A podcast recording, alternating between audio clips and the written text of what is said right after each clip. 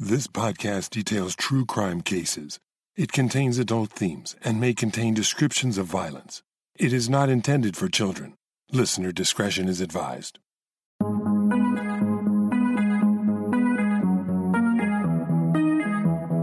Thank you for joining me for today's episode of Once Upon a Crime. In this series, Till Death Do Us Part, I'll share cases of love that went deadly wrong soon after the I do's were said. In this episode, a young woman meets a man and quickly marries. Soon after the wedding, she plans a honeymoon road trip with her new spouse. They will drive across the country to begin their new life together in another state. But after saying farewell to family and friends, the bride is not heard from again. What happened to Nancy Jo Andrade? And was there a monster lurking underneath the charming exterior of her new husband? This is the case of Nancy Jo Andrade and Mark Christopher Crew.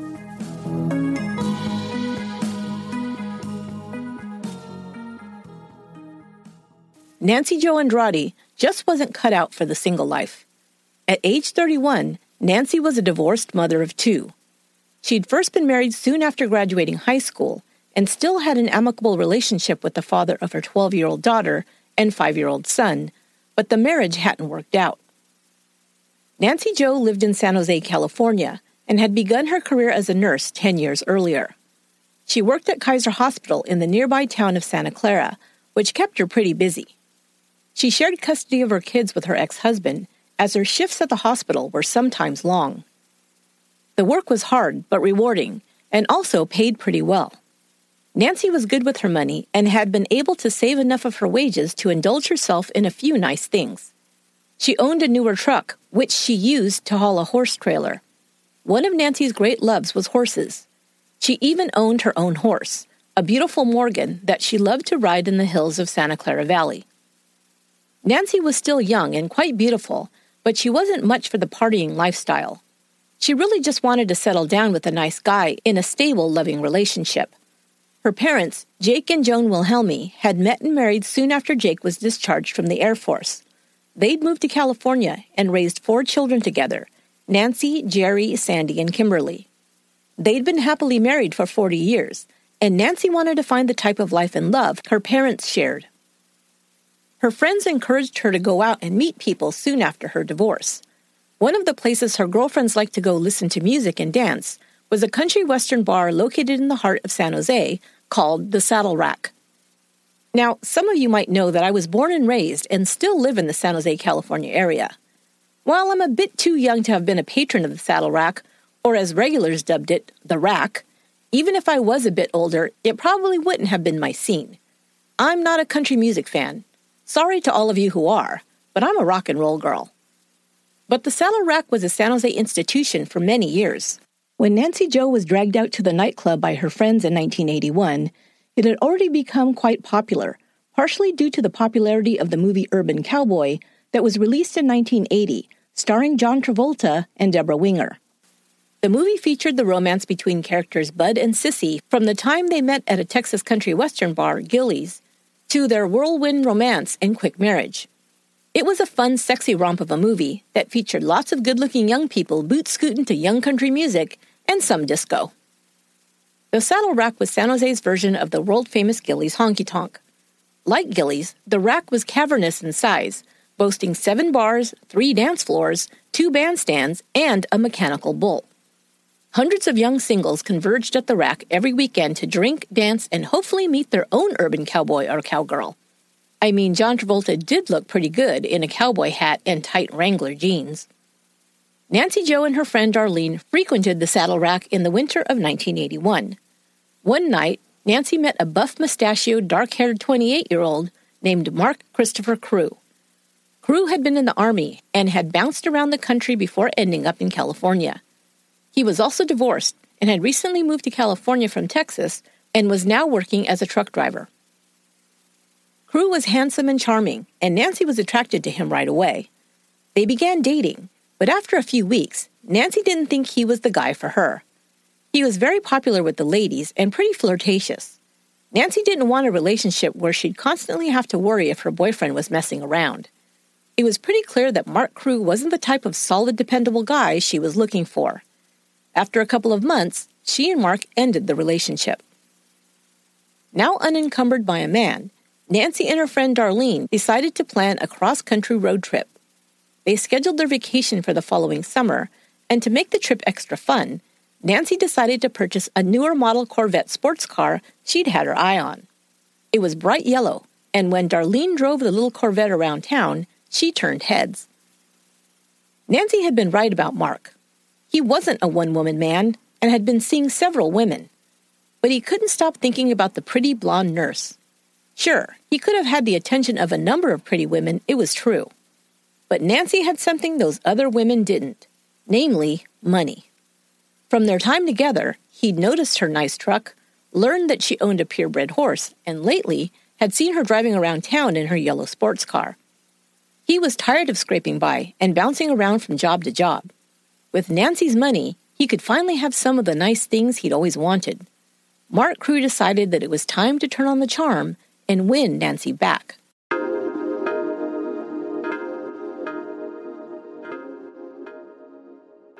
Mark Crew met Nancy Jo Andrade in late 1981. Right away, he began to covet the things that Nancy had been able to acquire while working long hours as a nurse and co parenting her two children. Mark himself hadn't been that successful in his life. He was born in Fort Worth, Texas in 1954, and while still a toddler, his family had moved to Northern California. He did fairly well in school and was athletic, playing several sports. His father and mother began having problems in their marriage. Some would later report that his mother had some mental health issues. She would be described by Mark's father, William Crew, as uncommunicative and withdrawn for long periods. The couple eventually divorced when Mark was 15. After the divorce, Mark remained with his father and they moved to San Jose. Within a year, his father remarried a woman named Barbara. Barbara had three younger children. Mark didn't get along with his stepmother and had trouble transitioning into his father's new family. He would later complain that when his father and Barbara purchased a home, her three children were given bedrooms, while he was made to sleep on the couch. About this time, Mark's grades began to slip. At the age of 17, he quit high school and enlisted in the Army. Crew did well in military service. He was well liked by the other soldiers and became a squad leader. He was promoted to the rank of sergeant and given the plum assignment as his base commander's driver. But Crew had bigger ambitions in life. He'd always aspired to be his own boss. He wanted to own a business and have money at his disposal to go on vacations, buy nice cars, and generally live the good life. However, Crew spent more time chasing women than working towards these goals. He was considered a ladies' man, as he easily attracted women with his dark good looks and glib charm. Attracting them wasn't a problem, but keeping them around was. Often, this was because he'd grow bored and begin chatting up another woman before ending the first relationship. Or sometimes the women who entered into relationships with Crew realized, as Nancy had, that while he talked a good game, Crew was too fickle to stick with anything for long jobs, girlfriends, or even his place of residence. He moved from state to state and town to town, seeking out the next thing, and then before long, he was off again to the next place. Crew enlisted in the Army in 1971. He'd kept in touch with his high school girlfriend, and they married soon after he completed basic training. He and his wife Patty had a daughter together but by the time he was honorably discharged from the service in 1976, the couple had divorced. Crew learned auto mechanic skills while in the service. After his discharge, he took jobs as a mechanic and also a truck driver. His employers liked him and he was good at these jobs, but Crew was still restless. Before long, he met another woman and married for the second time. He and his wife Deborah moved to Minnesota, but that marriage had ended by 1981. That year, he found himself back in Texas. His grandmother, Irene, was suffering from cataracts, and he moved into her home to take care of her for a few months. While there, he decided he wanted to return to California and made his way to that state in late 1981, taking another job as a truck driver. He started frequenting the saddle rack, where he met Nancy Jo. After a few weeks, Nancy had decided that Crew wasn't someone looking for a serious relationship, and they had stopped dating. But Crew continued to think about Nancy and all she brought to a relationship. She was beautiful and fun, but that didn't concern him that much. He'd had lots of women who were pretty and fun to be around. No, what really occupied Crew's thoughts was Nancy's bank account and her possessions. Unlike him, Nancy had taken her career seriously and had been employed as a nurse for almost a decade. While they were together, Crew learned that Nancy had several thousand dollars in the bank. In the spring of 1982, Crew looked up Nancy again and set out to woo her. This time, though, he turned on the full wattage of his charms. He told Nancy about his ambition to start his own business. He was a skilled mechanic and believed he could run a successful garage. He entertained her with tales of his travels. Nancy had also dreamed of traveling. Crew also described for Nancy the beauty of the land where his mother and stepfather had settled in South Carolina. Greer, located in the northern part of the state, was surrounded by lakes and at least three national forests. It was an outdoor lover's paradise and a wonderful place for a person like Nancy Jo, who loved nothing more than taking a ride on her horse into the hills and countryside. I would imagine that this sounded like a wonderful place to Nancy, a country girl at heart. Crew may have really sold her on his dream of moving to South Carolina and opening a business by telling her about the lower cost of living in South Carolina compared to California. Perhaps he said that there, a person could own a nice house on a parcel of land for a fraction of what a house in the suburbs of San Jose would cost. Maybe Nancy was reeled in by Mark's sense of adventure. He'd been all over the country while she'd barely been anywhere. Or Mark may have convinced her that he was serious about settling down and putting down roots. Nancy didn't like being alone and wanted to find a loving partner. So far, she'd been unable to find the happiness she so desperately longed for. Perhaps, she thought, this man was the ticket to everything she was looking for. But when Mark asked her to move with him to Greer, Nancy balked. She told him she wouldn't think of moving so far away from her family and take a chance on a man she wasn't married to. No problem, Mark said, and proposed marriage. This was the commitment Nancy was looking for, so within two months of resuming their relationship, she married Mark Crew in a Lake Tahoe chapel on June 4, 1982. But the new marriage would hit a snag not long after they tied the knot, because unknown to Nancy, she wasn't the only woman her husband had proposed to.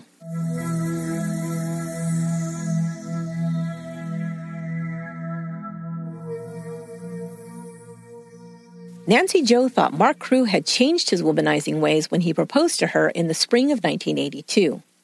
They were married in June, but the same month they were wed, Crew proposed to another woman he'd been seeing, Lisa Moody. Of course, Lisa didn't know her boyfriend was a newlywed when they became engaged. So far, they had not set a date for the wedding, but for all Lisa knew, they were soon to walk down the aisle. And strangely, this may have been a promise that Crew intended to keep, because you see, he didn't plan to be married to Nancy Jo for long. While he was working to convince Nancy to marry him and move to South Carolina, he was already making plans to end her life. That spring, Crew shared his plan with his best friend, Richard Elander. He told Elander that he was planning to marry Nancy Jo and then take her on a honeymoon trip. Sometime during that trip, he planned to kill Nancy and then take control of her money and possessions. Rather than being horrified that his friend would consider such an evil deed, Elander instead helped Crew to decide what would be the best method of murder. They discussed ways to kill someone without leaving a mess of evidence behind. Suffocation might work, they thought. Another plan was to hit Nancy with a blunt object while in the shower so the blood could be easily washed away. But what to do with the body, they pondered. One idea was for Crew to dump it somewhere in the Utah wilderness. Perhaps he could bury her somewhere remote, or else hang her body in a tree where he believed bears would take care of the remains. But Crew wasn't even committed enough to pretend to be a good husband until he could carry out his horrible plan. Soon after they were married, Nancy realized that he was still spending time with other women. She caught him twice chatting up other girls at the saddle rack. After that, she told friends she was considering annulling her marriage to Crew. She moved out of the apartment she shared with her new husband and instead began staying with her friend Darlene. Darlene would report that at this time, she rarely saw Mark. In fact, he was carrying on a relationship with his fiancée, Lisa Moody. But that relationship stalled as well. In July, Mark Crew did move to Greer, South Carolina, but instead of relocating there with his new wife, he took his friend Richard Elander. They moved in with Mark's mother and stepfather. With their help, Crew opened up a truck service business. If you'll remember, early that year, before Nancy began seeing Crew again, she'd planned on taking a road trip in her Corvette with her friend Darlene. Now, with her new marriage on the skids and her husband clear across the country, Nancy felt there was nothing stopping her from taking that trip. The two women had a good time visiting the sites while driving across the country together. Nancy continued to keep in contact with Mark by phone. Truth was, Nancy didn't take marriage lightly and was upset at how quickly her marriage had fizzled. So during the summer road trip, she and Darlene made a stop in Greer, and Nancy reconnected with her estranged husband. They end up spending the night together. She and Darlene began the return trip home the next day. Crew had already shared his murderous plans with Elander, and soon after Nancy left Greer, he then also told his stepfather, Bergen Mosteller, about the plan to kill Nancy. He asked for his help, and Mosteller agreed to return to California with Crew to aid him in carrying out the plan. Now, I need to stop and ask who are these people that Crew surrounds himself with who would so easily be drawn into a murder plot? What kind of person was he that he had these types of people in his life? Very odd. After Nancy visited him in South Carolina, she and Crew began talking more frequently. By early August of 1982, Nancy agreed to move to South Carolina so they could recommit to the marriage. She became excited about the prospect of starting a new life in South Carolina. Nancy began making plans for the move. Her 12 year old daughter was sad that her mother was moving so far away, but Nancy told her all about her travels to that state and how much it had to offer. She promised her daughter that she would return for her by Christmas.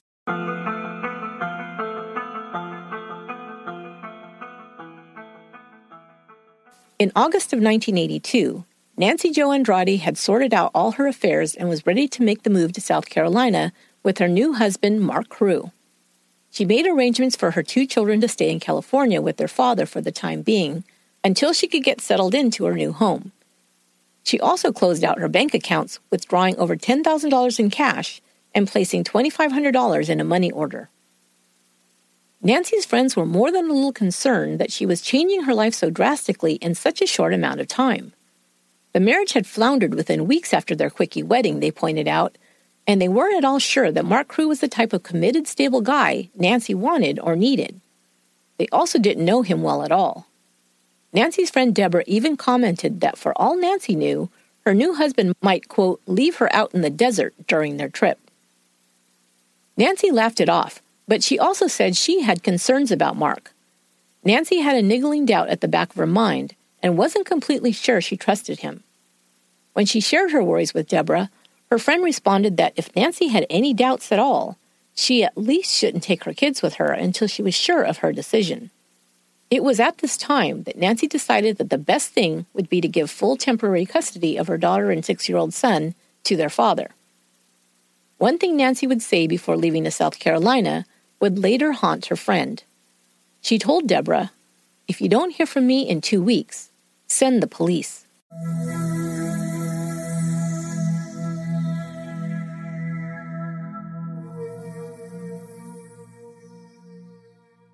Mark Crew returned to California to retrieve his bride for the move to Greer. Nancy still had her worries about making such a drastic life change, but she'd taken vows with this man and was determined to try and make things work. She quit her job at the hospital and packed up her belongings into two vehicles to begin the trip. On August 21, 1982, Mark and his stepfather, Bergen Mosteller, arrived to pick up Nancy from her friend Arlene's home. Mark had borrowed a station wagon to pull Nancy's horse trailer. Some of her things had been loaded into it.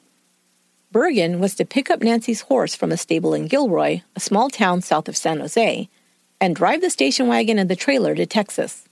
There he would leave the horse with a relative of Crew's. Nancy and Mark would follow Bergen to Texas, Nancy driving the Corvette and Mark in the truck. They would drop the truck in Texas, and Nancy and Mark would then start a two week honeymoon, making their way across the country in the Corvette. Richard Elander, Crew's friend, offered to fly to Texas, pick up the truck, the horse, and the rest of Nancy's belongings, and drive everything to South Carolina. On August 23rd, Nancy and Mark arrived at Jake and Joan Wilhelmi's home in Santa Cruz County. Nancy visited her parents to say goodbye and to pick up some more of her belongings, including a microwave, stereo parts, and some personal documents. She hugged her mom and dad goodbye, and before leaving, they told her to make sure to call them and let them know that she was okay. She said, Of course. You don't think I'd leave and never call you again, do you? But they never would hear from her again, nor would anyone else. After that day, Nancy Jo Andrade would simply disappear.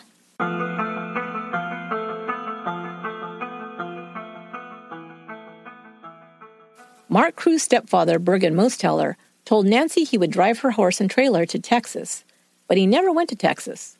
Instead, he boarded the horse at a stable in San Jose and drove to Nevada. There he caught a flight to South Carolina. Nancy Jo never even made it out of Santa Clara County. Mark Crew would later give an account of the following events to Richard Elander. According to Crew, soon after leaving the Wilhelmies home in Santa Cruz, Mark and Nancy stopped at a secluded area and walked up a hillside into the woods. There, he said, he and Nancy sat on a hillside and talked. When she wasn't looking, he pulled out a gun and shot her in the back of the head. He then rolled her body into a ravine and covered it with a blanket. I have a bit of a problem with this story. First, I wonder if Nancy would have been trusting enough to walk into the woods with Mark Crew. She must have had some premonition of danger when she told her friend if she didn't hear from her to call the police. Or was she simply joking? Her friend didn't think so. So, would she have gone to a secluded location with Crew willingly if she was at all wary of his intentions? Or is it possible that Crew pulled over somewhere where they wouldn't be seen and forced Nancy to an isolated spot at gunpoint. We'll never know. We only know the version Crew told Elander. He then said he drove to another friend's house, Bruce Gant, who lived in Campbell, a town outside of San Jose. And incidentally, the town where I sit now recording this episode. Well, every episode. He told his friend about the murder and asked for his help. Gant agreed to go with him back to the murder scene to retrieve Nancy's other vehicle. Again, who are these friends? Gant picked up the car and drove it away. Crew then drove 15 miles north and checked into a Motel 6 in Fremont. And why would Crew drive to that town? Because his one time fiancee, Lisa, lived in nearby Newark. He went to see her the next day. Perhaps wanting to get back into her good graces, Crew came bearing gifts.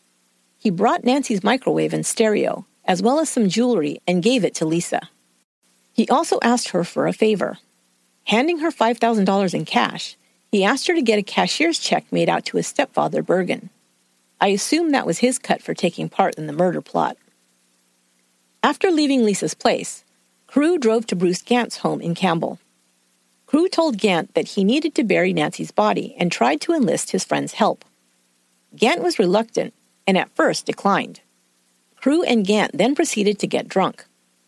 Filled with liquid courage, Gant finally agreed to accompany Crew back to the murder site. Once they arrived, Crew walked down the ravine to the place where he'd covered Lisa's body with the blanket.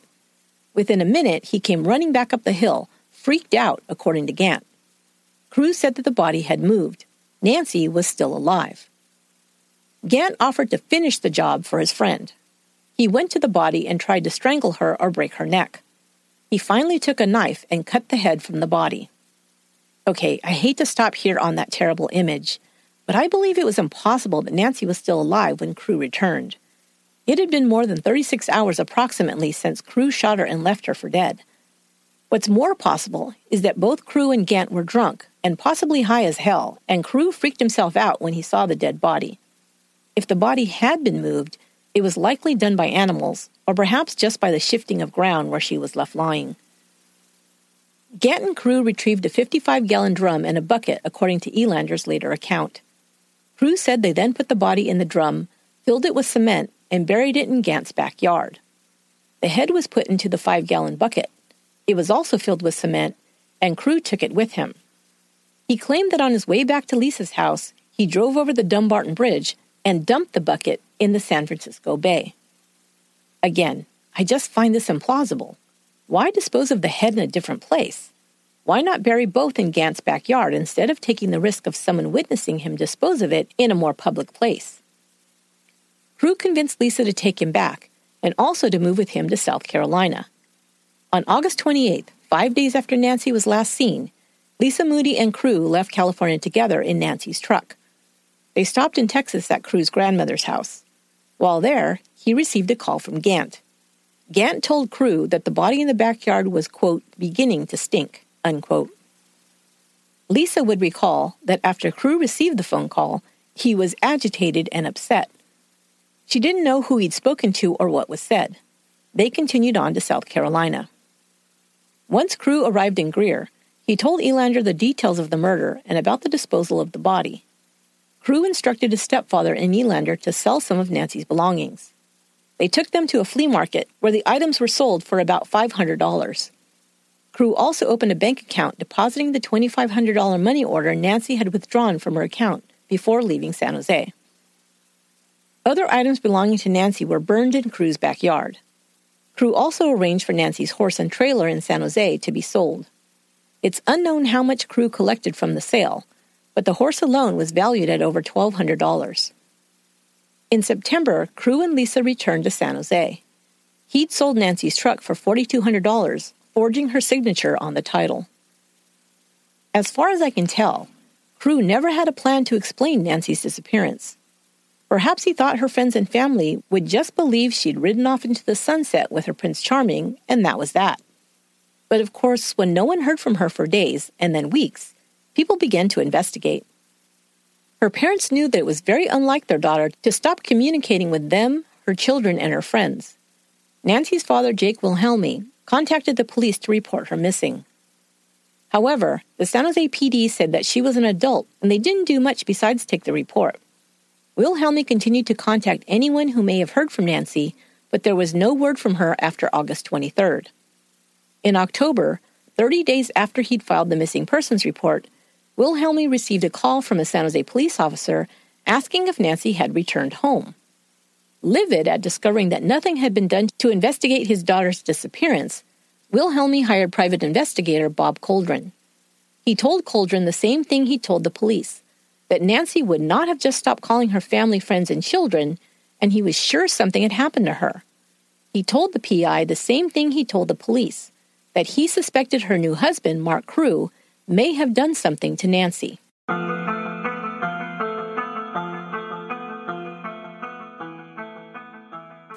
On October 13, 1982, Mark Crew, whether out of paranoia, a guilty conscience, or some other reason, gave his girlfriend Lisa Moody an explanation about the mysterious phone call he'd received while they were in Texas a month earlier. He said that the call had been from, quote, a woman in San Jose who was obsessed with him, unquote.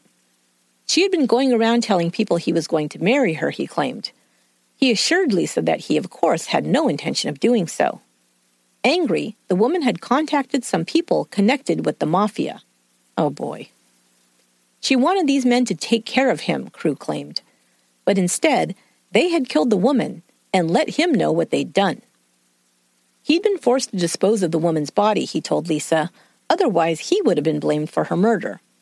He had buried her in the backyard of a friend, and the friend had called him in Texas to say that the decomposing body was giving off a telltale smell. At this point, Lisa must have wised up and realized she might be dealing with a psycho. While she didn't tell anyone about Crew's story or report it to the police, it appears that she must have given him his walking papers because, the following day, Crew returned alone to South Carolina. He was still in possession of Nancy's Corvette and sold it to a man in South Carolina by the name of Marion Mitchell. Richard Elander, still living in Greer, was to give the title to the new owner.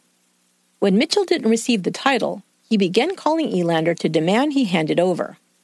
Elander, in order to explain the missing title, told Mitchell that Crew had murdered his wife. Now, what you need to know at this point is that this is at least the second person Elander told about his friend, the murderer. Months earlier, after he and Crew discussed the ways he could murder Nancy, Elander had taken a job on a ranch in Utah. While there, he asked his boss a strange question.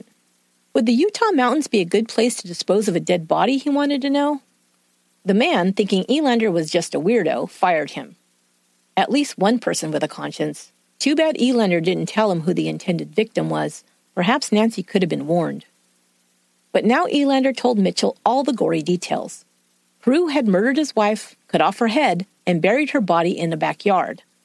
Why he told him this is a head scratcher, since after flapping his yap once again, He then handed Mitchell the title for the Corvette with Nancy's forged signature.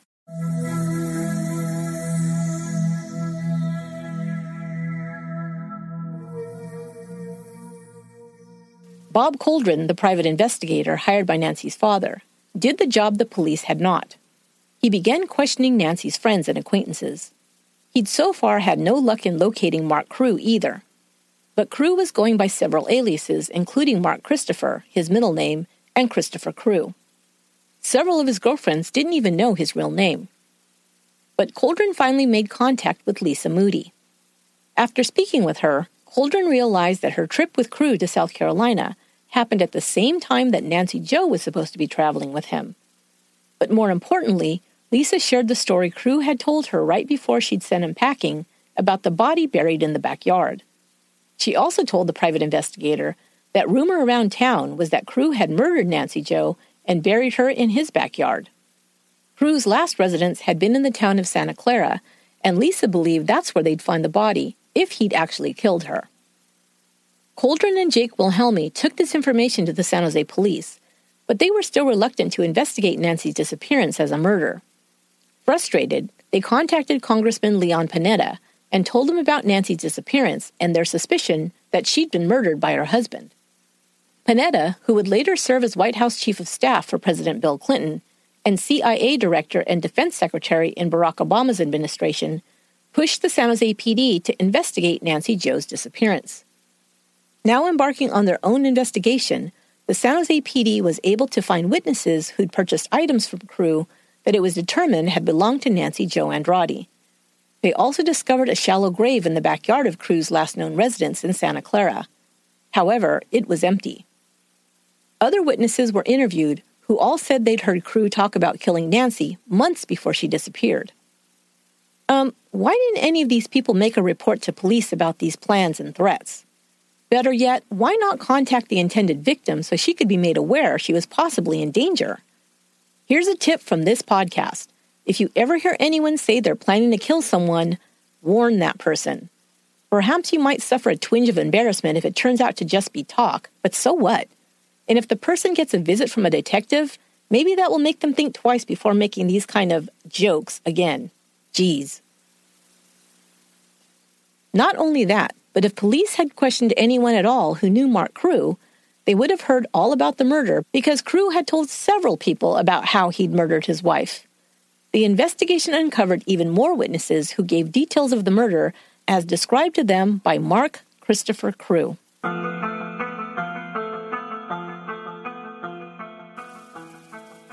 After Crew left California when Lisa Moody showed him the door, he thought better of using any of his former aliases and now began calling himself Robert Ellis. Crew sought out an ex girlfriend who lived in Connecticut and talked his way back into her life. He moved to Connecticut and began living with Jeannie Mescal in January of 1983. In San Jose, the investigation into Nancy's disappearance and presumed murder continued. In March, a search was conducted of Bruce Gant's property. In his home, they discovered items belonging to Nancy, including a Tiffany lamp. The backyard was searched using steel probes to determine if there was anything buried there, but nothing was found. It's likely that Gant or someone else had moved the remains to another location at some point. Sadly, Nancy Jo's body has to this day not been found. In May of 1983, the FBI issued a fugitive warrant for Mark Christopher Crew for grand theft. Crew, at this point, had been living in Connecticut for two years as Robert Ellis and working as a mechanic. But hold your hats, he had confessed once more to Nancy's murder. This time he told his girlfriend all the details, saying that Nancy's body was in two pieces encased in two drums filled with cement. One barrel was in San Francisco Bay, and the other was, quote, in a backyard, unquote, he told Jeannie. This guy cannot stop flapping his lips. But surprise, Jeannie was not the one to turn Mark Crew into police.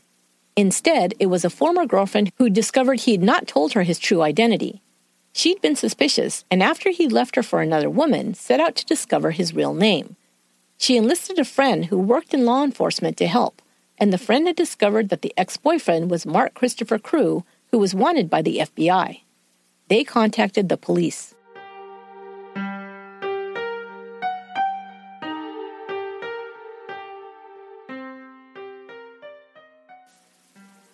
In 1984, Crew was picked up at his Connecticut home without incident and charged with grand theft. Investigators uncovered additional information about the sale of more of Nancy's belongings, including her horse and vehicles. However many times Crew and his co conspirators confessed to others about the murder of Nancy Jo, proving he was responsible for her murder in court would be difficult. First of all, no body had been recovered. The time and manner of her death could not be proven with physical evidence. The case would have to be built solely on witness testimony, the timing of her disappearance, and the sale of her belongings. The FBI leaned on witness Richard Elander to make a deal. In exchange for immunity, he agreed to give testimony regarding Mark Crew's actions at the time of Nancy's disappearance and the details Crew shared with him about the murder. Elander was the star witness for the prosecution, but others also testified about Crew's confessions to them, including Lisa Moody, Jeannie Mescal, and others.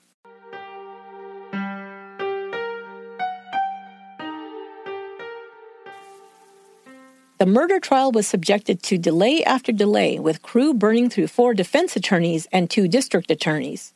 The date for the trial was pushed back for years, while Jake Wilhelmi spoke out publicly about the pain and suffering Nancy Jo's loved ones experienced without seeing justice done.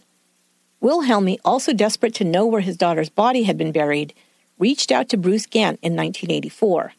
He pleaded with him to tell him the location of Nancy's body so her family could give her a proper burial. Gant told him he, quote, might as well give up trying to find Nancy's body, saying he wouldn't get within a hundred yards of her, and also said that the U.S. government didn't have enough money to excavate her body.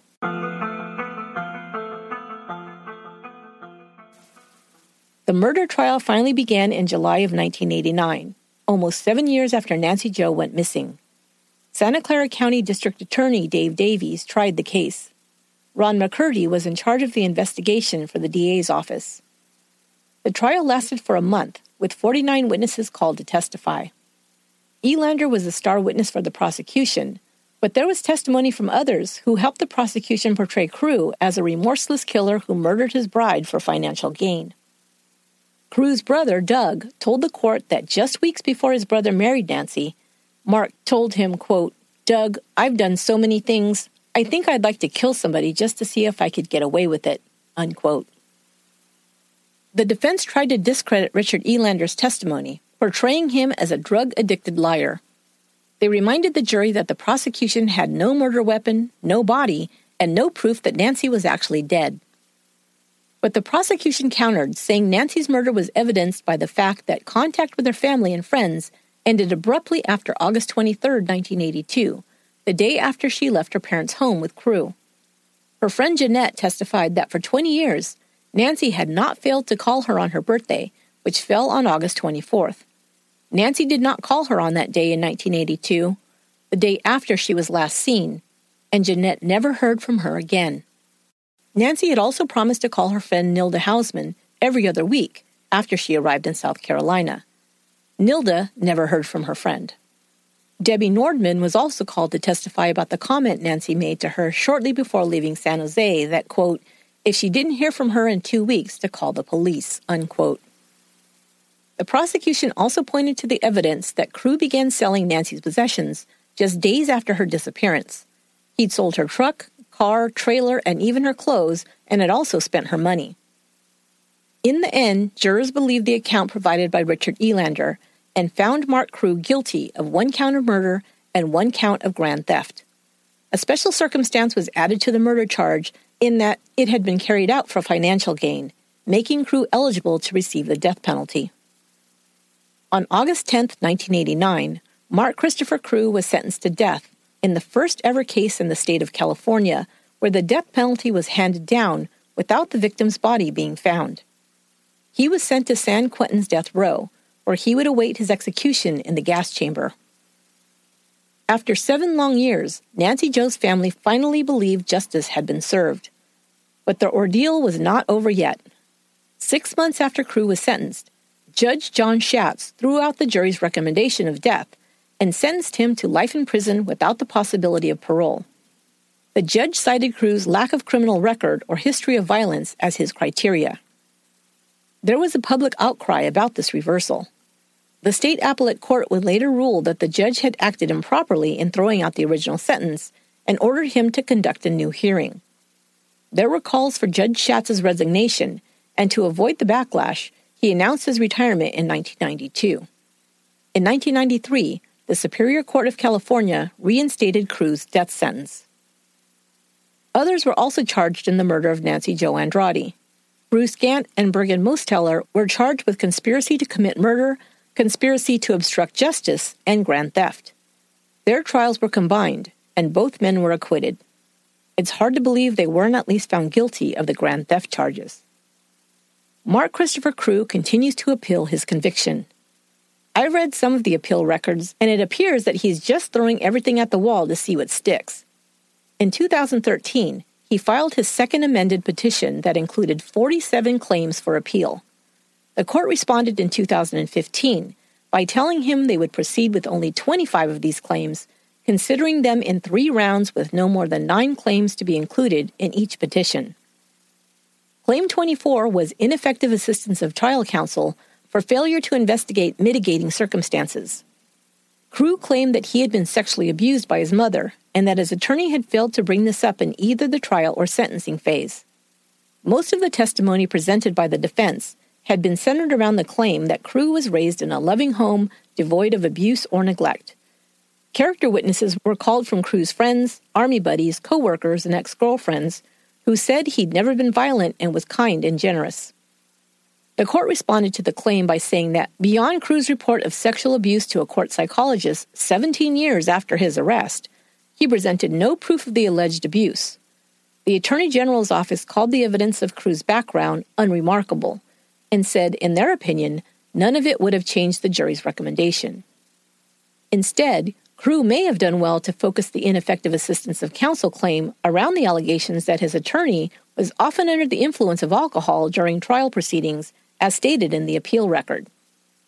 Court documents record that Crew's lead attorney, Joseph O'Sullivan, was, quote, drinking so much in advance of the trial that he cut his days short to consume alcohol, unquote. It was also reported that O'Sullivan entered rehab soon after the trial ended. The last portion of Crew's appeal was denied in 2019. Crew could have avoided the death penalty altogether, since while awaiting trial, the prosecutor offered twice to take the death penalty off the table if he would just tell Nancy Jo's family where her body was located. He refused the deal.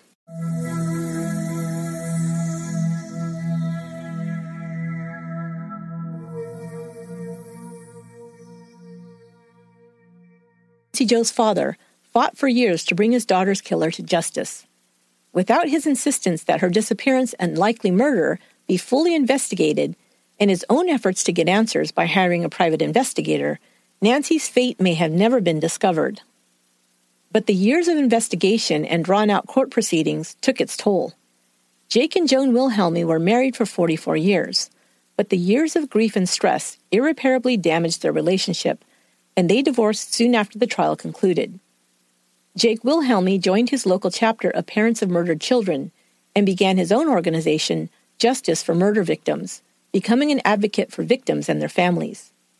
Jake Wilhelmi moved to Utah and died in 2015 at the age of 88. Today, Nancy Jo Wilhelmi Andrade would be 70 years old. Both of her children are married with families. She is a grandmother of six. That will do it for this episode of Once Upon a Crime, and that will wrap up the series Till Death Do Us Part. Stay subscribed because a whole new series will begin next week and you won't want to miss it. Also, make sure you subscribe to my other podcast, Let's Talk About True Crime. A new episode will be released this week.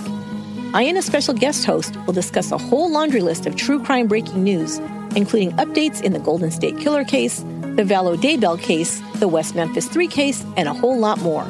There's a link in the show notes to add Let's Talk About True Crime to your podcast playlist. Don't forget, you can become a Once Upon a Crime Patreon member for as little as $2 a month for ad-free episodes, bonus episodes, and we have some brand new gifts going out to new members. Go to patreon.com slash once upon a crime to become a member and support the show. Thanks. Once Upon a Crime is written, produced, and edited by me, Esther Ludlow. Our administrative research and production assistant is Lorena Garcia, and original music is by Aaron Michael Goldberg. Until next time, be good to one another.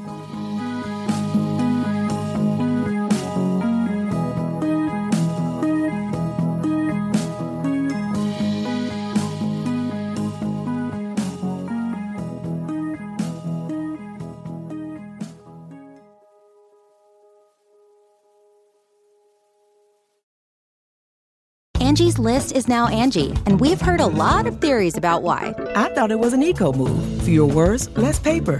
No, it was so you could say it faster. No, uh, it's to be more iconic. Must be a tech thing. But those aren't quite right. It's because now you can compare upfront prices, book a service instantly, and even get your project handled from start to finish. Sounds easy. It is, and it makes us so much more than just a list. Get started at Angi.com. That's A N G I, or download the app today. The Angie's list you know and trust is now Angi, and we're so much more than just a list. We still connect you with top local pros and show you ratings and reviews, but now we also let you compare upfront prices on hundreds of projects and book a service instantly.